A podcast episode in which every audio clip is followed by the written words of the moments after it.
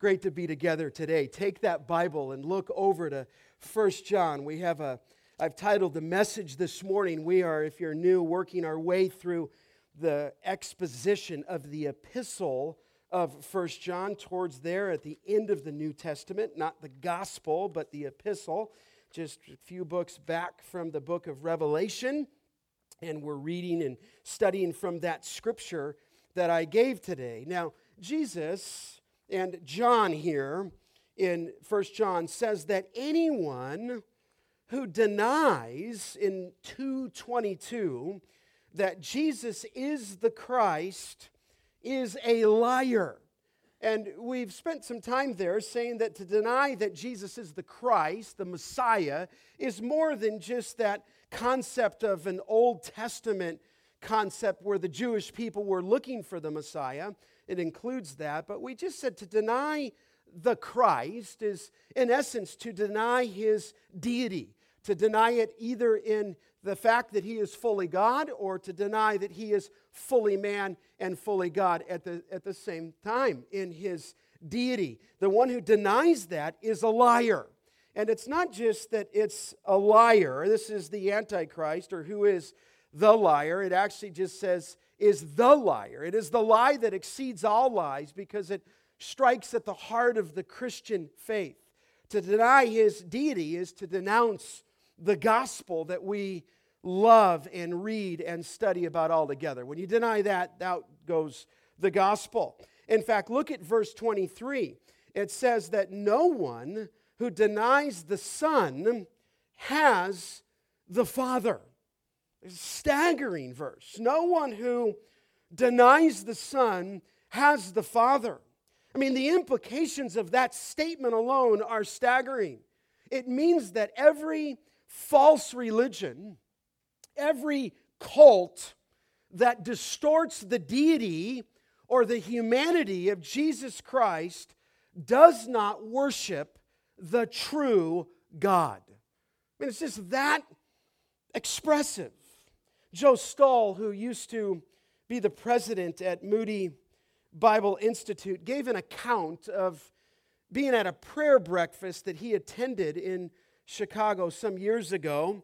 And Stowell recites this. He says, I can remember years ago when the name of Jesus was freely used in prayers and sermons alike at the breakfast. But this year's event was marked by what seemed to be an intentional effort to eliminate references to Jesus from the platform. Stowell says that the MC opened by reading an excerpt from Diane Eck's bestseller, and here it is A New, Reli- a New Religious America.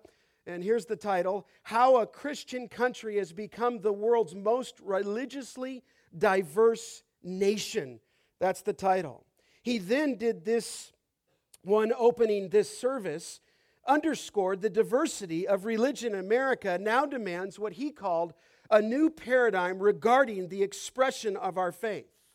And at the prayer breakfast, he called a representative or for a fresh wind of cooperation and tolerance, and a representative of Islam chanted his prayer in the name of Allah. Then a woman rabbi came up, then a Catholic priest, and then a minister from a liberal denomination, each led in prayer, in a prayer that was a, in a kind of a coordinated sequence of prayers, and then it finished by praying in unison. And Stowell says, I kept waiting to hear it, but Jesus' name was not mentioned once. No one said he wasn't welcome, but the meaning was clear. All our gods, little g, are to be equal it's difficult to include one who has claimed to be the only way to God when a diversity of paths to God is, is being celebrated. Then Stowell went on to say that the rector of Trinity Church in New York was introduced as deeply involved in the ministry surrounding the disaster of September 11th, 2001. Stowell says, We were moved as he related stories of tragedy and triumph at Ground Zero. However, as his message progressed, he put into the words my worst fears about post 9 11 America. As he put it, quote, theology is the name of the game after 9 11. But He noted, given the broad diversity of religions, we now need to give up the traditions that divide those who believe in God. And he praised then the diversity of the prayer segment and expressed that he was t- telling us, Stowell said, in no uncertain terms, that an only way Jesus didn't fit into the new religious order. Uh, well said. I mean, get a prayer breakfast together and everybody can talk about God. Just don't mention the name of Jesus, seems to be a little bit of the banter of the day. I mean, God's okay. Talk about God, but don't specifically talk about his son. I mean, but the Bible and the message is so clear. Jesus himself said, and you know this, that I am the way and the what? The truth and the life, and no one comes to the Father except through me. Peter proclaimed at the day of Pentecost and after Pentecost that there is salvation in no other name under heaven given among men by which we must be saved. There's no other name.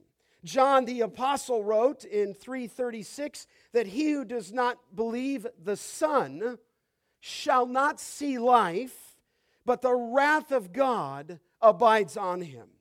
In other words, the Bible is so clear that way. And Scripture stresses over and over that Jesus Christ is the only hope of salvation for the world. In fact, Paul told Timothy in 1 Timothy 2 5 that there is one God and one mediator between God and men, the man, Jesus Christ. I mean, no heresy so corrupts the evangelical gospel and robs it of its power as the teaching that Jesus Christ is not God. I mean, apart from his deity, again, there is no gospel and no salvation. I mean, I'm thinking about just the statements that Jesus made compared to other world leaders. Lenin, during the Russian Revolution in 1918, said if communism were implemented, there would be bread, he said, for every household. But Lenin never said, I am the bread of life. And he who comes to me shall not hunger, and he who believes in me shall never thirst. Buddha taught enlightenment, yet he died seeking more light. He never said, as Jesus said, I am the light of the world. And he who follows me shall not walk in darkness, but have the light of life. Mohammed claimed that his tribes were descendants from Abraham through Ishmael, but he did not say, as Jesus did, before Abraham was born, I, what? Am. Freud believed that psychotherapy would heal people's emotional pain, but he could not say, as Jesus said, Peace I leave with you, my peace I give to you, not as the world gives, do I give to you. And down it goes. The New Age gurus of our day say and want to claim that we'll be reincarnated, yet not one of them could say, as Jesus said, that I am the resurrection and the life. Whoever believes in me, though he die, he, what does it say, shall what? Live. I mean, if you've had a loved one go, in this last year who was in Christ. Though they die, they live again with Christ. Now, as we come here to the text, John presents before us the uniqueness of Jesus Christ. And he presents, does he, in 1 John 2 18 down through 27, the believer side by side with the false teachers. And he addresses those who have defected. And again, those are side by side with those who have remained faithful in Christ. Now, remember, as we've set out in this book, he's describing the difference between a real believer and a make believer. And he does that in order that you may test yourself, your children, and the others you love. Are you in the faith? And ultimately, he's not causing you to doubt that. He wants to help you affirm that you're in the faith. He wants to help you understand why some have defected and then what a true Christian looks like. And here's where assurance lies. And so he kind of uh, uh, the, what he does is he gives this series of tests throughout First John. And the one we're studying is a doctrinal test. And he's asking us this morning do you have a proper view of Christ? Now, remember, in our outline, he presents four contrasts that direct us to a true view of Christ and the assurance of our salvation. Let me touch on that as we come to the fourth and final contrast. Remember, first, he said you got to recognize the Antichrist. Recognize the Antichrist and their defection. Look again at the text in 18. He said, Children, is the last hour. As you've heard that Antichrist is coming, so now many Antichrists have come. Therefore, we know it is the last hour. He says, Recognize these Antichrists, recognize what they're doing. And we said there that an Antichrist, Antichrist, Antichrist, is any person who is against Christ, any person who attacks the deity of Christ, any who are hostile to the true nature of Christ, to his deity, to his humanity. That is the spirit of Antichrist. I suppose you don't have to say that you're against him. You could just be passive, like these prayer breakfasts I've mentioned the last two weeks. Just don't love them. That is the spirit of Antichrist. So John says, Beware of this, recognize them. Recognize in verse 19 that they went out from us, but they were not of us. If they had been of us, they would have continued with us, but they went out that it might be plain that they are not of us. So he says, first, recognize in this contrast the Antichrist, their defection. But he puts that side by side to recognize the true believers and our anointing. And you can pick it up in verse 20. He says, But you, and he keeps making these grand contrasts. But you, and it's very emphatic, have been anointed by the Holy One, and you have all knowledge. And so he says, recognize a believer by these two characteristics. First, you have an anointing, and then secondly, through that anointing, you have all truth. Remember that we've said all along that the anointing is that when you came to saving faith in Jesus Christ, at that moment when he declared you righteous, if you will, Jesus Christ, by virtue of the Holy Spirit, comes to dwell inside of us, if you will. And that's what that anointing is.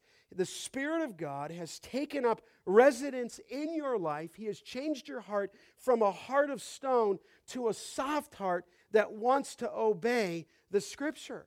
So, what he's saying is this here's where assurance comes. These guys, the false teachers, the Antichrist, they defected, but you, you have an anointing. The anointing is the Holy Spirit. And here it enables you, verse 20, to know all truth. And we didn't say that that means we know everything there is to know. It just means within the context of these false teachers that you have what you need to understand for your salvation. And so here he says, recognize these antichrists, their defection. Secondly, recognize believers, our anointing.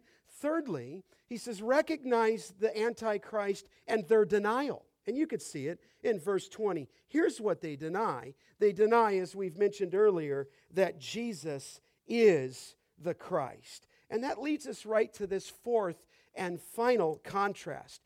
We move from their denial to finally the, the true believers and our declaration, okay? And that's what we'll take our time up. That our declaration, look at the second part of verse 23, is whoever confesses the Son has the what? The Father also. You cannot have the one without the other. You cannot have the Father apart from confession of the what? The Son. It's just that simple. But I, I, I suppose when Paul, John penned this, it was radical. I think it's radical today. It just means that everyone you know who talks about God if it's not connected to the Son, doesn't have God. They can talk about God, they can get ethereal about God, they can speak about Him in whatever language they make, but if it's not connected to the Son, then they don't have God the Father. It's that simple. In fact, look over at chapter 4 and verse 15. It says, Whoever, 415, confesses that Jesus is the Son of God, God, what does it say? Abides in him and he in God. And so it's very important that we recognize this. Now, as we look at this declaration, okay, what he's going to do through the remainder of verse 27 is give us two safeguards for the believer from being led astray by these false teachers. I mean, we might say, John, tell us a little bit more about confessing the Son. Tell us a little bit more about this word abide. In fact, under this section, on our declaration on the fourth point, he's building a theology around this word abide. And, and you can see it. In fact, it's interesting that from chapter 2, verse 19, down through chapter 3, verse 6, eight different times John refers to the word abide. And we've said that to abide, if you're a believer, just it's a simple word. It just means to remain. It means to dwell, if you will. It means to stay, is the thought.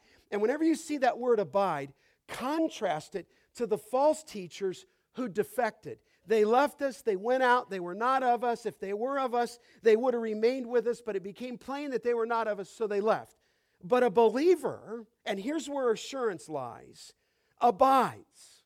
A true believer perseveres. And this is the teaching of Scripture. In fact, look back at John chapter 2, verse 6, just for a moment.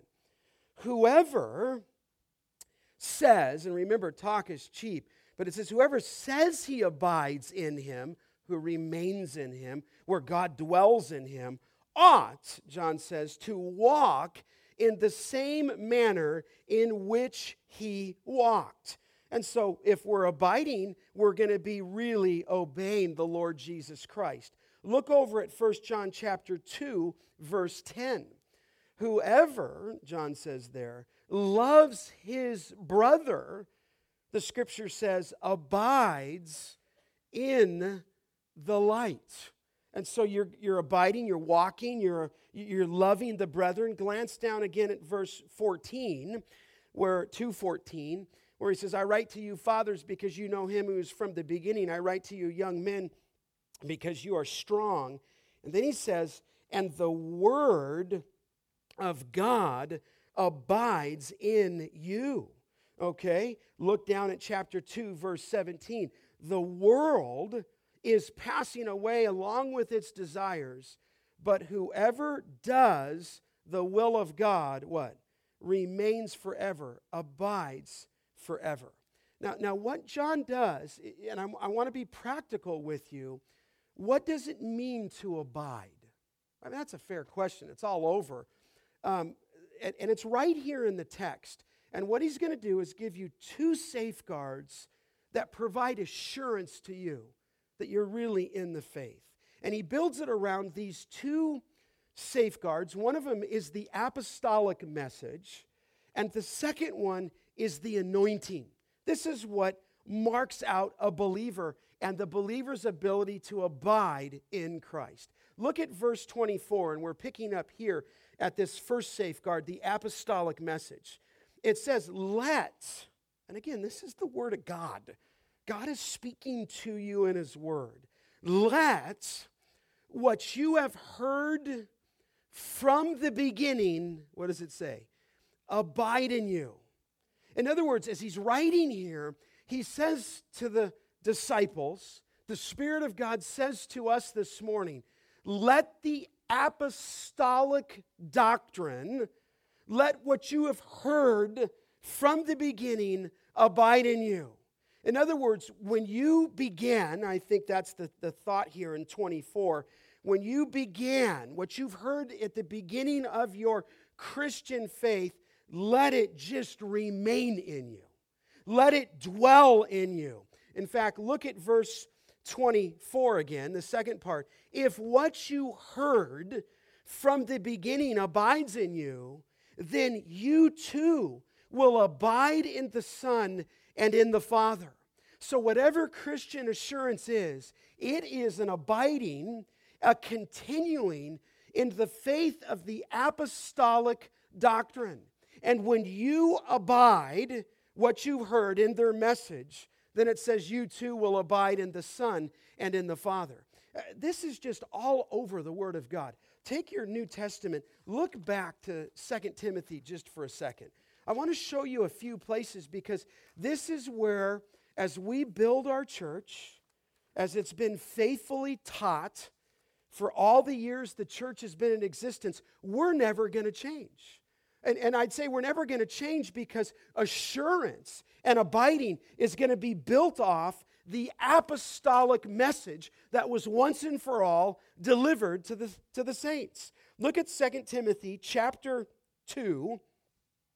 2, 2 Timothy chapter, excuse me, chapter 3, and watch the reminder here, and may it be a reminder to us. Actually, if you go back to 2 Timothy 3:13, it says that evil people and impostors will go from bad to worse, deceiving and being what?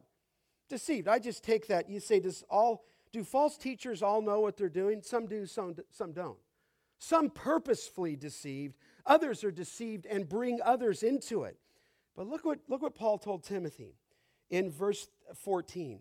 He says, But as for you, there's that contrast continue in what you have heard and have firmly believed, knowing from whom you have learned it, and how from childhood you have been acquainted with the sacred writings which are able to make you wise for salvation through faith in Christ Jesus. And then, of course, verse 16 all scripture is breathed out by God but I love that statement. As for you, continue in what you have learned. In other words, beloved, you don't need anything new. Assurance doesn't lie in some new technique, some new teacher, some new guru. Assurance lies in the apostolic message. And here, John says, you let that word abide in you. Let it be that apostolic message. Look over in your Bible back to actually 2 Timothy chapter 1. Go back just a chapter or two, 2 Timothy 1, when it says here, and again, it's Paul preaching to Timothy, where he says, I love this statement, follow, 113, follow the pattern of sound words which you have heard from what? Me, he's an apostle, in the faith and love which are in Christ Jesus. By the Holy Spirit who dwells within us, guard the good deposit entrusted to you.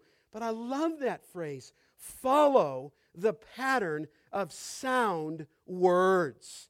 There is the teaching of Scripture. In fact, look over to 1 Corinthians just for a moment. 1 Corinthians chapter 15. It's familiar, is it not? That's the chapter on the resurrection. And I'm just thinking of all these places where the apostolic message has been given and we need to rely on it. Remember this in 1 Corinthians 1 15, or 15 1? He says, I remind you, brothers, of the gospel that I preached to you, which you received, in which you stand, and by which you are being saved, if you hold fast to the word I preached to you unless you believed in vain. He says, I remind you, brothers, of the gospel I preached to you, which you received. Listen, our church is, is part of the apostolic community. I mean, I'm not making this up. We're just in the book, and we will always be in the book because this is the safeguard for this kind of teaching. And John says here, listen, these people have defected, but you have remained. And you need to remain, and you need to remain and abide in the word that you've heard from the beginning. And so we have nothing new here. We're just preaching what the apostles preached. In fact, look back at 2 Timothy just for a second. And it describes, I think, in many ways, people in our own day. 2 Timothy chapter 4 you remember that Paul told Timothy there, he told him to preach the word. I love that. Be ready in season, out of season, reprove, rebuke, and exhort And you do it, he said, with complete patience and what? Teaching. And then you know this in verse 3. For the time will the time is coming when people will not endure what? Sound teaching. But having itching ears, they will accumulate for themselves teachers to suit their own passions and will turn away from listening to the truth and wander off into, it says, miss. Listen, that's our day. They, they don't want to endure it. And so they begin to wander and they begin to pull people aside whom say what people want to hear. So here, go back now to First John. You understand, it's all over the scripture there in First John chapter 2.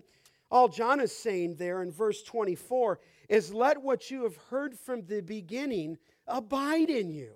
Let the word of Christ dwell in you, as the thought. Let it be at home in you. Okay? Now, the question could be posed how do you do that, though? How do you practically let that word abide in you? Well, I think I would just say at the beginning first, you've got to renounce yourself, okay? I'm talking to you as a believer, okay? In other words, we can't live our life and abide in Jesus at the same time. In other words, you can't live for yourself and at the same time be abiding in Him. It is either our own life in us or it is His life in us, okay? But to abide in Christ, and you know I'm going to say this, is to feed, and I'm talking to you now, men, is to feed yourself on the Word of God. So it's not enough to just say, Christ is in me, which He is You've got to abide in him. How do I do that? You've got to feed on the word of God. In fact, go back where you do this just to John's gospel. Remember, this is John. He wrote First John, he wrote John 15. You're so familiar with that great, great section, but I'll turn it back to you again. John chapter 15, where Jesus is saying, I am the true vine, and my Father is the vine dresser. But watch what he says here in John 15, 7. He says, If you abide in me, and here's the key phrase in 15, 7, and my words, what? Abide in you. You've got to let that word, you've got to feed upon that word. Jesus said it this way in John 8 31. If you abide in my word, you truly are my disciple. And so here is the apostolic message that we heard from the beginning, but it's got to be that you and I are daily feeding on the word of God. That's why it says in 1 John 2 24 to let the word uh, abide in you. In fact, look back now to, to 2 John just for a second. 2 John, I know I'm turning you a lot, but, but look at 2 John, and maybe this just says it all here. When again, he continues this thought in 2 John, verse 9, that everyone who goes on ahead and does not abide in the teaching of Christ does not abide, does not remain, does not dwell in the teaching of Christ, does not have who? God. So you say, where does assurance come from? This you're clinging to the book, you're abiding in the book. You're not walking an aisle, praying a prayer, signing on the dotted line, and then just going out to live how you want to live. A true believer finds their assurance not in a decision, but a present, ongoing, abiding, and here feeding upon the Word of God. Look at 2 John 2 9 again. It says, Whoever does not abide in the teaching of Christ does not have God. Whoever, verse 9, abides in the teaching has both the Father and what? The Son. You've got to continue. So, what do you mean continue? You've got to remain. You've got to continue to love this book, women. In other words, it doesn't matter what your tradition is, it doesn't matter what denomination you came out of, okay? What matters is that we are a people that are in this book. And so here's the apostolic message. But what you heard from the beginning, it's got to abide in you. In fact, just look back a few pages to 1 John chapter 3. 1 John chapter 3, verse 24. And, and again, I, I'm moving here now. Let me, let me say this. You can't just feed on his word. I'm trying to be practical here. You've also got to what? What would the word be I'm looking for? Obey his word. You, but, but first you got to feed on it. Then you got to obey it. Look at 1 John 3 24. Whoever, th- this is so clear, keeps his commandments, what? Abides in God and God in him. And by this we know that he abides in us by the Spirit that he has given to us. You've got to obey the commandments of God. So here's where assurance comes. Here's a safeguard that John gives. And ultimately, let me just frame it this way John's actually trying to encourage you. Maybe I'm just being too strong here. He's just trying to help you understand there's people that are gone, there's people that have defected, there's antichrist out there. They went out from us. But he, here's what he's saying not you, not you. You heard, and, and you're abiding, and, and you're seeking to obey. You say, but Scott, I, I'm not obeying perfectly. No, because if you say you have no sin, First John, you are what?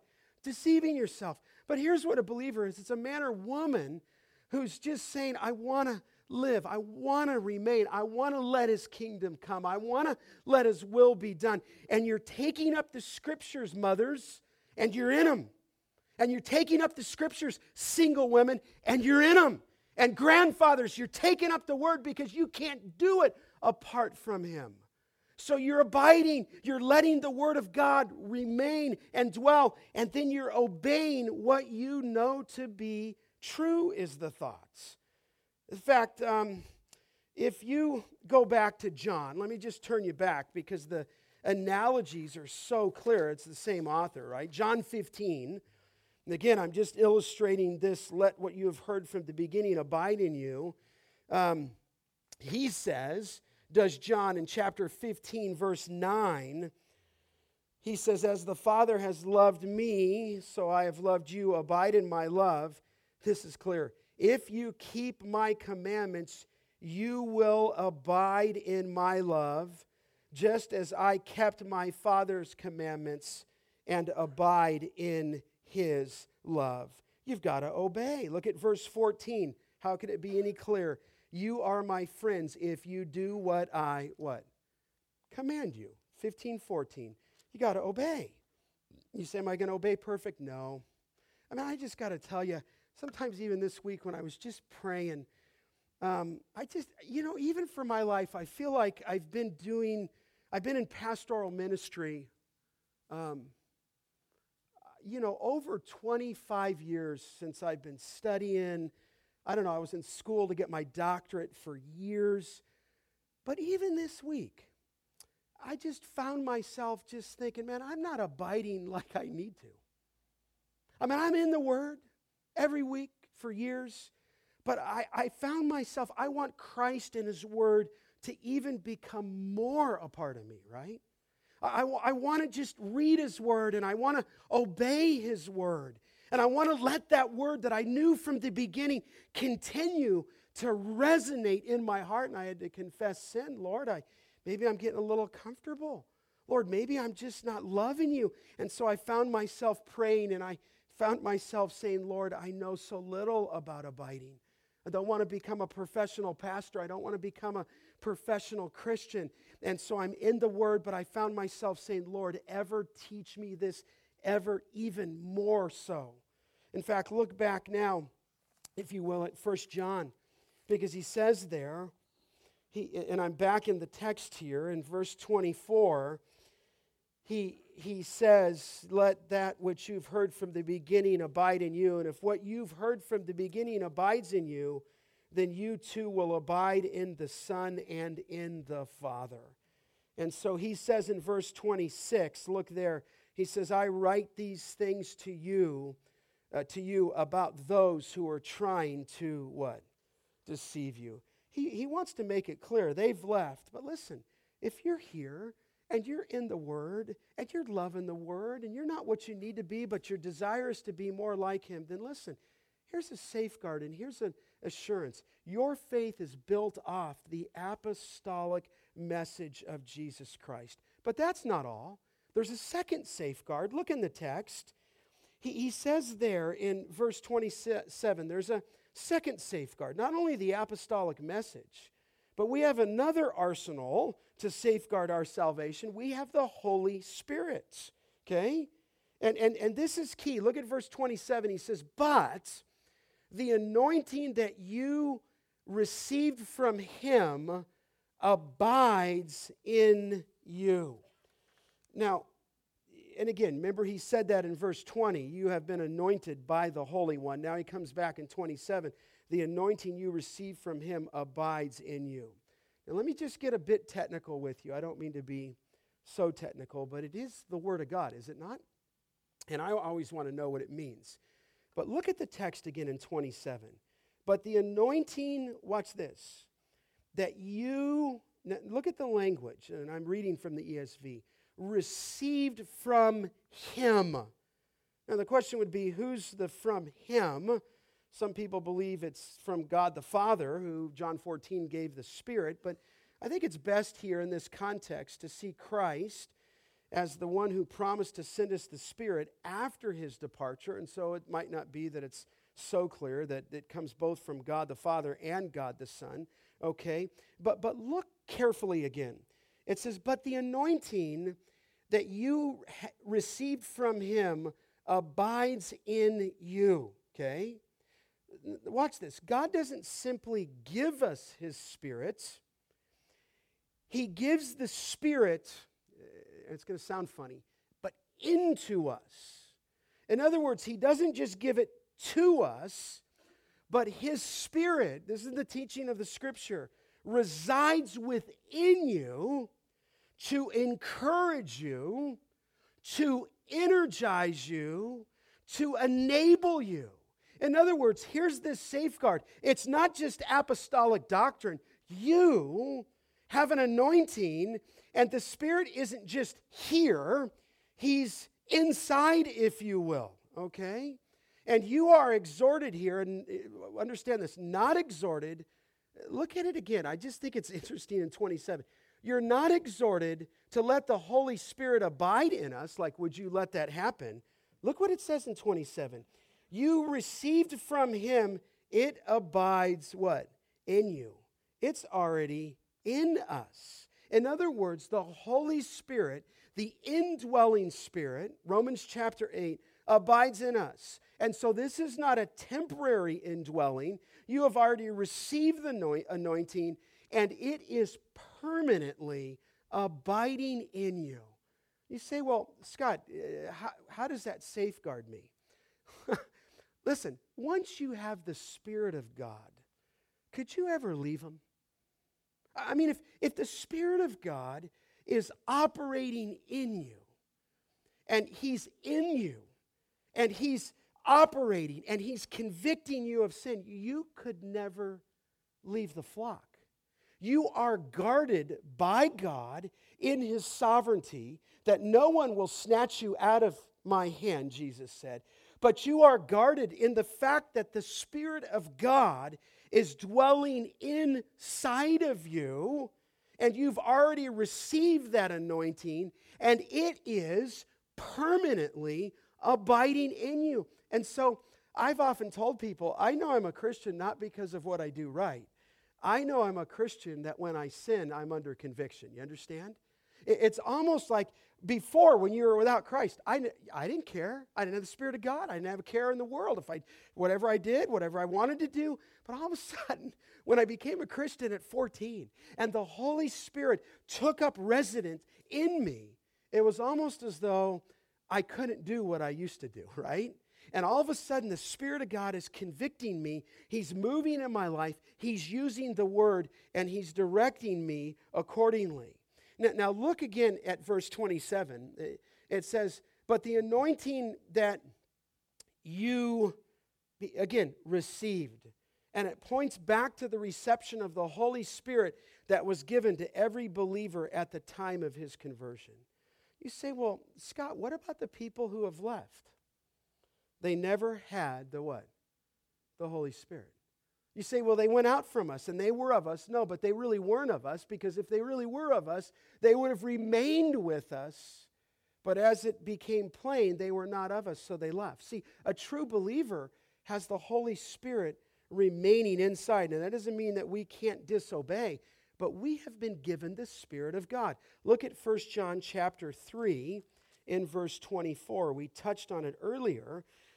324 Whoever keeps the commandments of God abides in him and God in him.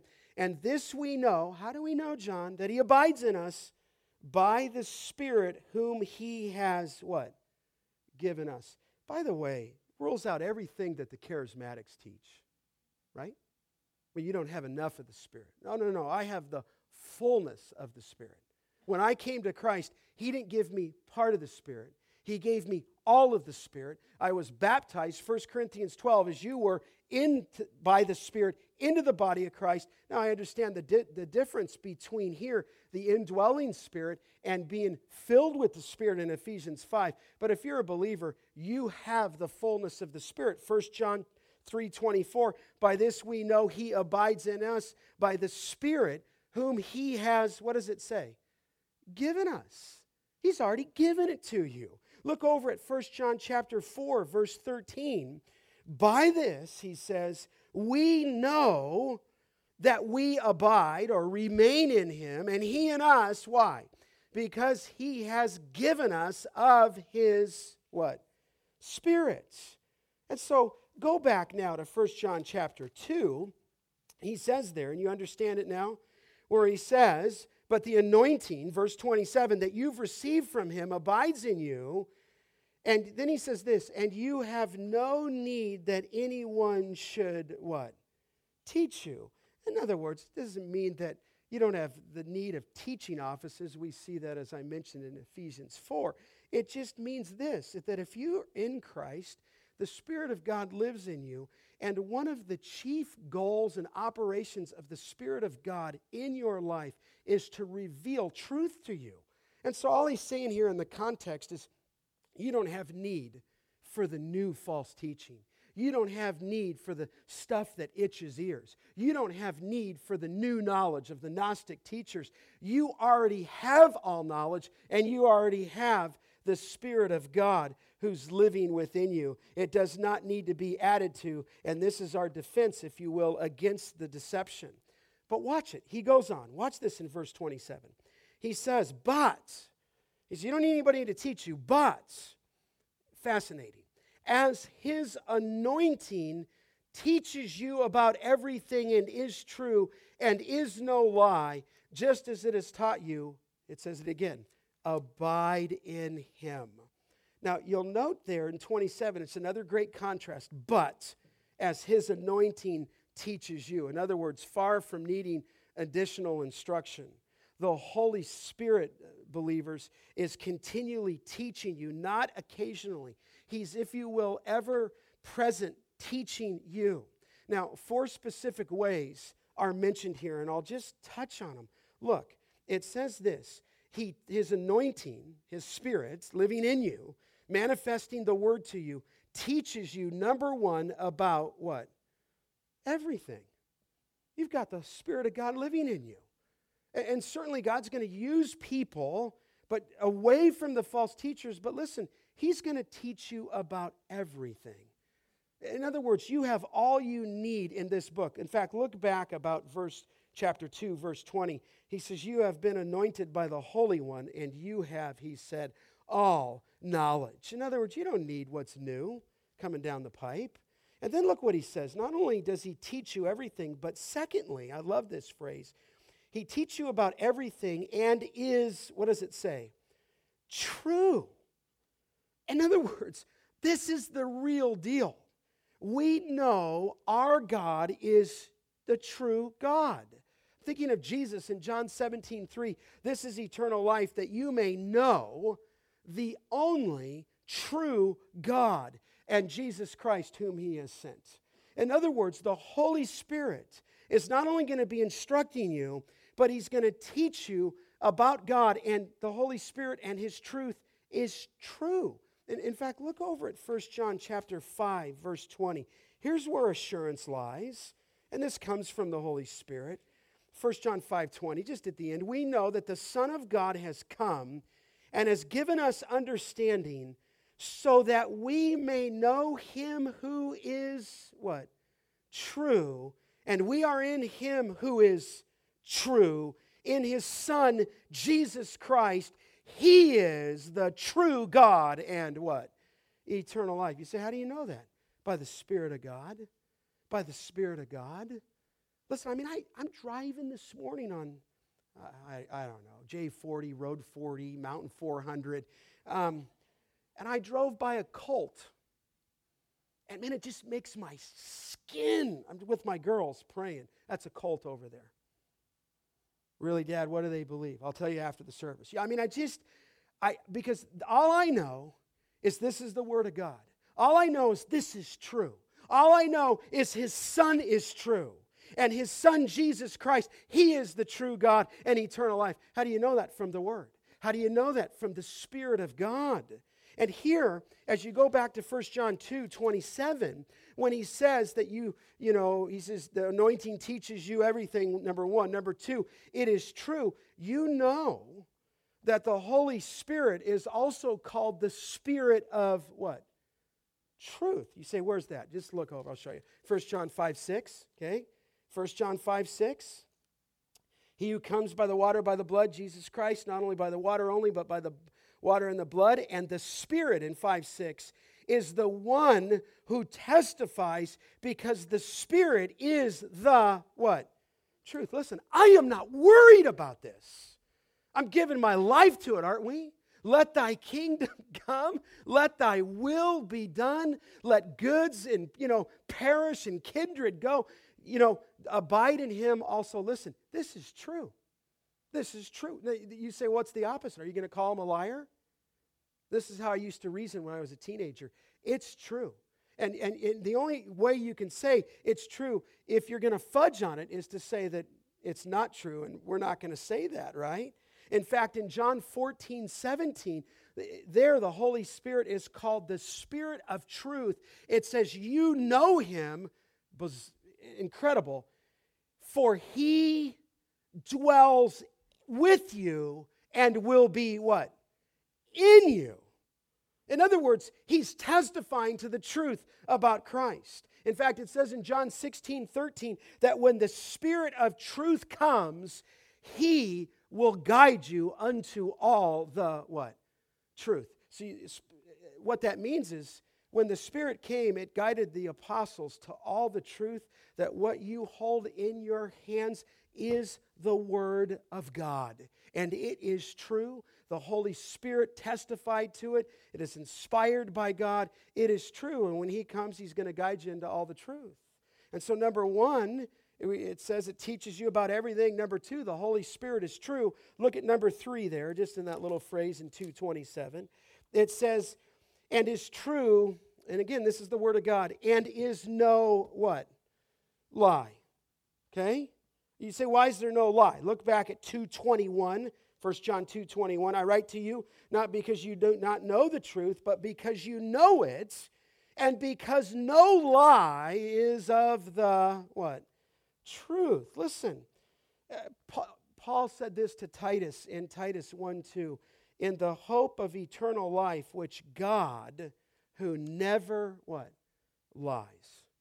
He never lies. You're holding in your hand his word.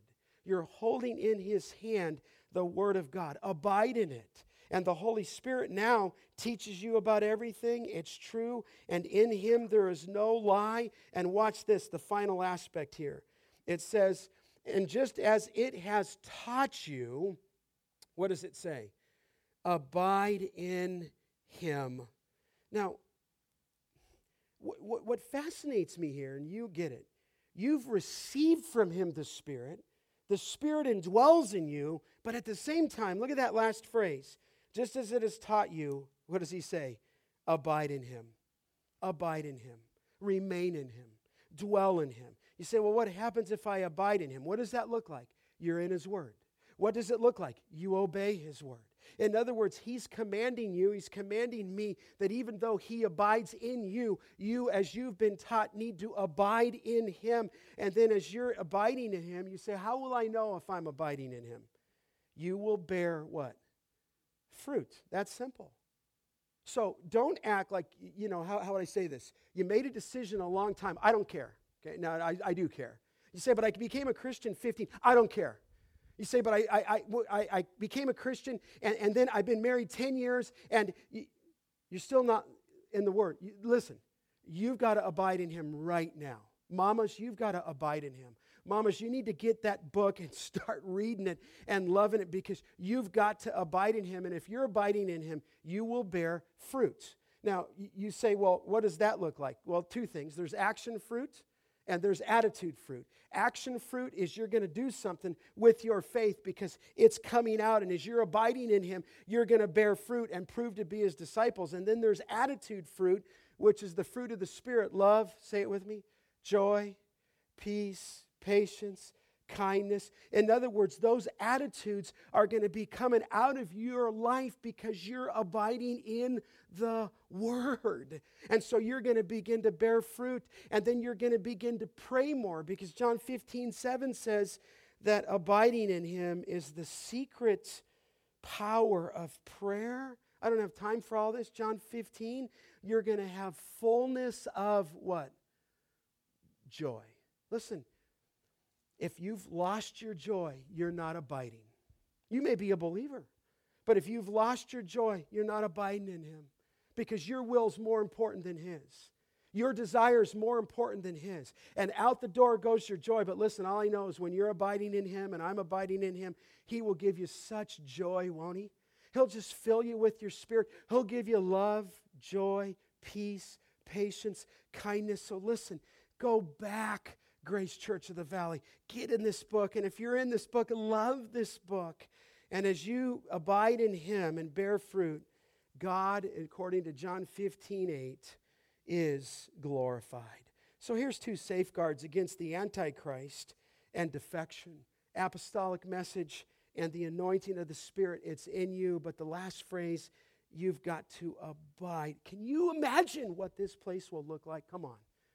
Could you imagine if everyone in this place was so full of the Spirit of God and the Word of God was abiding in us, and the evangelists got released in this place, and you were serving action fruit and attitude fruit, man, I think the carpet would begin to come up. There'd be so much, you know, heat in this place. And then we'd be out in the community and we'd be making a difference. I'll tell you, the reason why churches mean so little is they've got so few believers, maybe number one in some of them. And secondly, the believers that are in there aren't abiding in Christ. Listen, I need them, don't you? I mean, I can't do this by myself. Not the church. I just I can't walk with the Lord by my.